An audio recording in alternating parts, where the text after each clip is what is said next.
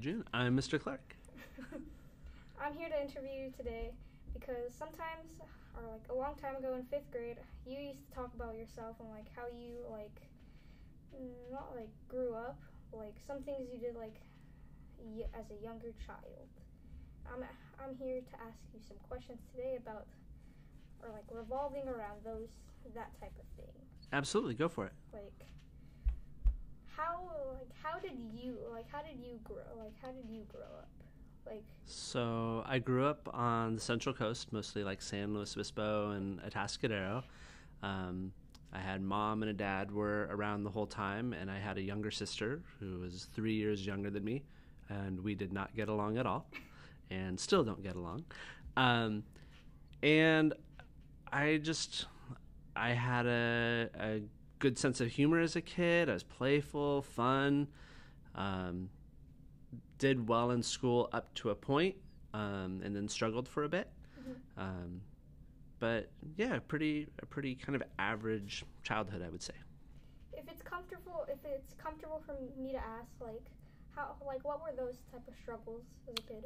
Sure. So I was a super small kid. I I was the same height as other kids in my class up until about fourth grade, and then as everybody started growing, family life, I did not, um, and so I, I stayed very small. Um, and with that, knowing how kids can sometimes act towards other kids who are different than them, Mhm. um, I was taken advantage of, bullied. Um, and had some kind of pretty terrible experiences growing up that kind of made me angry at the at the world and angry at people for a long time. Throughout all those, how do you think you persevered through like all those struggles? Well, I think how did I persevere is I'm not sure how, but I know that I did because I'm here right now. You know, so so yes, those times were really hard. Um, but I kind of always I kind of just kept believing in myself. I and I and I learned that what other people said about me or how other people felt about me th- that was their thoughts and not how I felt about myself. I knew I was intelligent. I knew I had a lot to offer the world, and so I just started doing things my way and kind of forgot about everybody else, and they can live their own lives. Hmm. Like as like during those times, what were like hobbies that you had? Like what did you do like uh, lots of art. yeah. So there was a lot being being kind of a, a lonely kid in that way. There was a lot of time spent at my house, and and that's where I started my love of drawing. And so I would get comic books or um, Calvin and Hobbes, and I would just draw any picture that I thought was cool. I would try to draw that on my own, um, and that developed into me kind of finding a love for art. Mhm. After those years, how do you how did you come to the thought like, yes, I want to be a teacher? Like You know, th- that's kind of a weird one. Um, so I actually didn't know I wanted to be a teacher until um, three or four years into my college experience. So being artistic and being creative, I knew I wanted to do something in that in that world.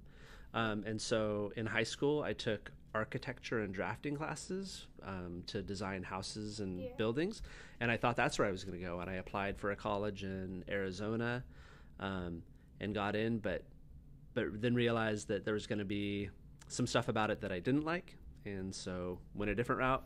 Then I thought I was going to go into advertising, like um, making commercials, um, and coming up with the ideas for that using the creativity. Um, and then I took a, a class at Cuesta called um, Early Childhood Literature. And in that class, uh, I was reminded that I have always done really well with kids. That from for as long as I can remember, I, I can be sitting on a park bench and a random three year old will come and just climb and sit on my lap and that's super weird at the same time but at the same time it, there's something about me that that is comforting to kids and that kids don't fear and so I've, I've always worked really well with children and taking that class it kind of clicked like oh yeah like i think i could i could kill it as a teacher. Like this, this is probably a really good thing for me to do. Like, what do you think was like during like those years were like your proudest moments and your least proudest?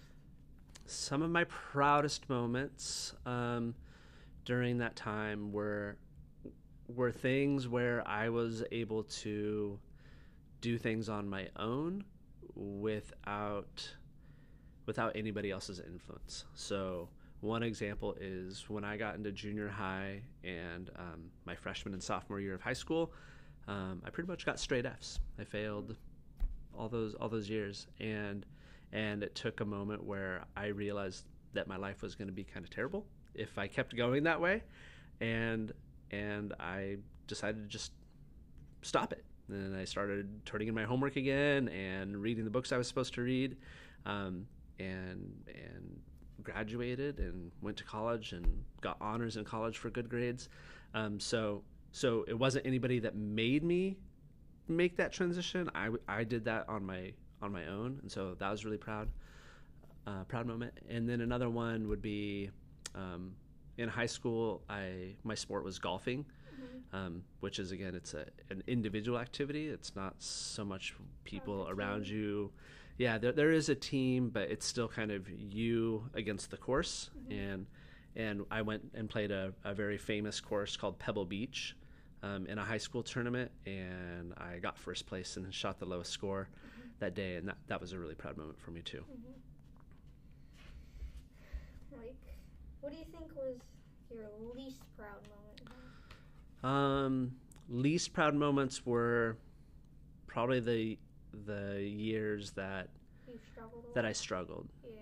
yeah where i i let stuff that was happening in my family and that my parents weren't holding me accountable for for doing well in school and i was allowed to you know slack off without any Yeah. punishments. Um, but because i did that it took me longer than it should have to to get to this spot. Like I, I could have been teaching for three or four years longer at this point if i had if i had not made those mistakes when i was young. But at the same time i if i hadn't made those mistakes who knows if i would even be here now. I, I maybe i needed those to become who i am even though it was hard If you say you didn't want to be a teacher, where, what do you where do you think you would be now? Oh, I where I I was on the track to. Um, I worked in hotels a lot in college, and I had actually gotten to the point where I was working my way up to be a manager of hotels. Um, so if teaching, if I hadn't got hired, I kind of think that's where I would where I would be, but definitely not what I would want to do because that's not using my creativity or my artistic ability. Um, if I if I could do anything else, I would write and illustrate children's books. I think that, that would be really cool. Is there any questions you have for me? Um, yeah. So, what what what made you think of interviewing me to begin with? To be honest, it's not really a great question, but you seem like the most interesting teacher to, to interview. Like not in a bad way, but like in a good way. You seem like the most. You seem like.